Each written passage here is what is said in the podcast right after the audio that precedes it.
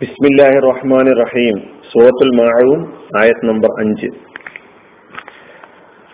الذين هم عن صلاتهم ساهون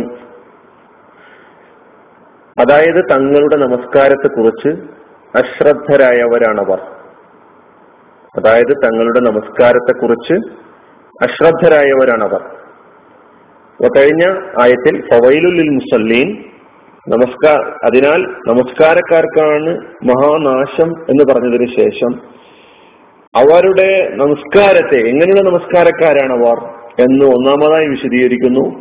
അതിന്റെ ആദ്യ ഭാഗം അല്ലദീനഹും അൻസലാത്തിഹിം സാഹൂൻ. അവർ തങ്ങളുടെ നമസ്കാരത്തെ നമസ്കാരത്തെക്കുറിച്ച് അശ്രദ്ധരായവരാണവർ.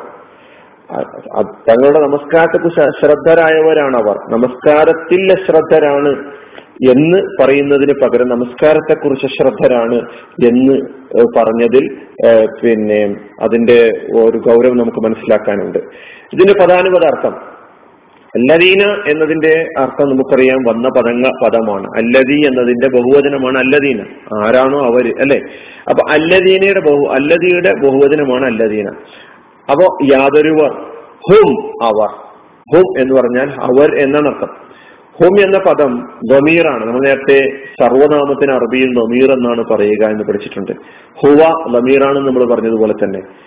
ഹുവ എന്നത് ലമീറാണ് അതുപോലെ ഹും എന്നതും ലമീറാണ് ഹുവ എന്നത് അവൻ എന്നാണെങ്കിൽ അതിന്റെ ബഹുവചനമാണ് ഹും.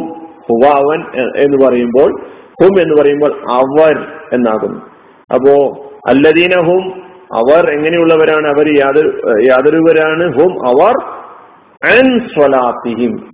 എന്നതിന്റെ അർത്ഥം കുറിച്ച് സംബന്ധിച്ച് ഇന്നതിനെ പറ്റി എന്നൊക്കെ നമ്മൾ പറയുമ്പോൾ മറ്റൊന്നിനോട് ചേർന്ന് പറയുമ്പോൾ പൂർണമായ അർത്ഥം ലഭിക്കുന്ന ഒരു പദമാണ്. അവരുടെ നമസ്കാരത്തെ സംബന്ധിച്ച് അല്ലെങ്കിൽ അവരുടെ നമസ്കാരത്തെ കുറിച്ച് സ്വലാത്ത് കഴിഞ്ഞ മുസല്ലി മുസല്ലീന ഫവൈലുലിൽ മുസല്ലീന പഠിച്ചപ്പോൾ അവിടെ സ്വലാത്ത് സ്വല്ല യുസല്ലി സ്വലാത്ത് എന്ന പദം നമ്മൾ പഠിച്ചു. നമസ്കാരം എന്നാണ് സ്വലാത്തിന്റെ അർത്ഥം. റസൂലുള്ളാഹി സ്വല്ലല്ലാഹി വസല്ലമയുടെ പേരിലുള്ള സ്വലാത്ത് നമുക്ക് വേറെ പഠിക്കാനുണ്ട്. ഇവിടെ ഫിഖഹിന്റെ ആ പിന്നെ ഇസ്തിലാഹാത്തിൽ സാങ്കേതികമായ രൂപത്തിലുള്ള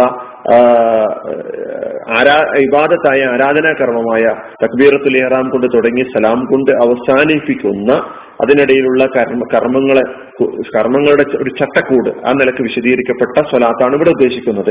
അപ്പൊ അൻ സ്വലാത്തിയും അവരുടെ നമസ്കാരത്തെ കുറിച്ച് സ്വലാത്ത് സ്വലാത്തിന്റെ കൂടെ ഹും എന്ന് ചേർത്തപ്പോൾ അൻ സ്വലാത്തിഹിം എന്നായി. അപ്പോ ഹും എന്നതിന്റെ അർത്ഥം നമ്മൾ പഠിച്ചു അവരെന്നാണ്. സ്വലാത്തിഹിം എന്നാണ് അവരുടെ നമസ്കാരം. അപ്പൊ അൻസലാത്തിയും അവരുടെ നമസ്കാരത്തെ സംബന്ധിച്ച്.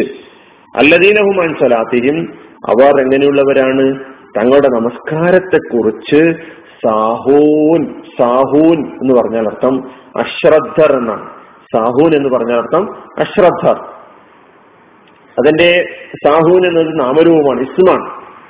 അതിന്റെ ഏകവചനം സാഹിൻ എന്നാണ്. സാഹിൻ എന്നതിന്റെ ബഹുവചനമാണ് സാഹൂൻ. സാഹിൻ സാഹുൻ. അപ്പോ സാഹിൻ എന്ന് പറഞ്ഞാൽ അശ്രദ്ധൻ. സാഹുൻ എന്ന് പറയുമ്പോൾ അശ്രദ്ധർ. അപ്പോ ഇതിന്റെ മാതിയായ ഫിഅൽ സഹ എന്നാണ്. സഹ യസ്ഹു സഹുവ്. സഹ യസ്ഹു സഹുവ്. അശ്രദ്ധനായി മറന്നു എന്നെല്ലാമാണ് സഹയുടെ അർത്ഥം. അതുകൊണ്ടാണ് നമ്മൾ സഹുവിന്റെ സുജൂത് സുജൂത് സഹുവ് എന്ന് പറയാറുണ്ടല്ലോ മറവിയുടെ സുജൂത്. അപ്പോ ഇവിടെ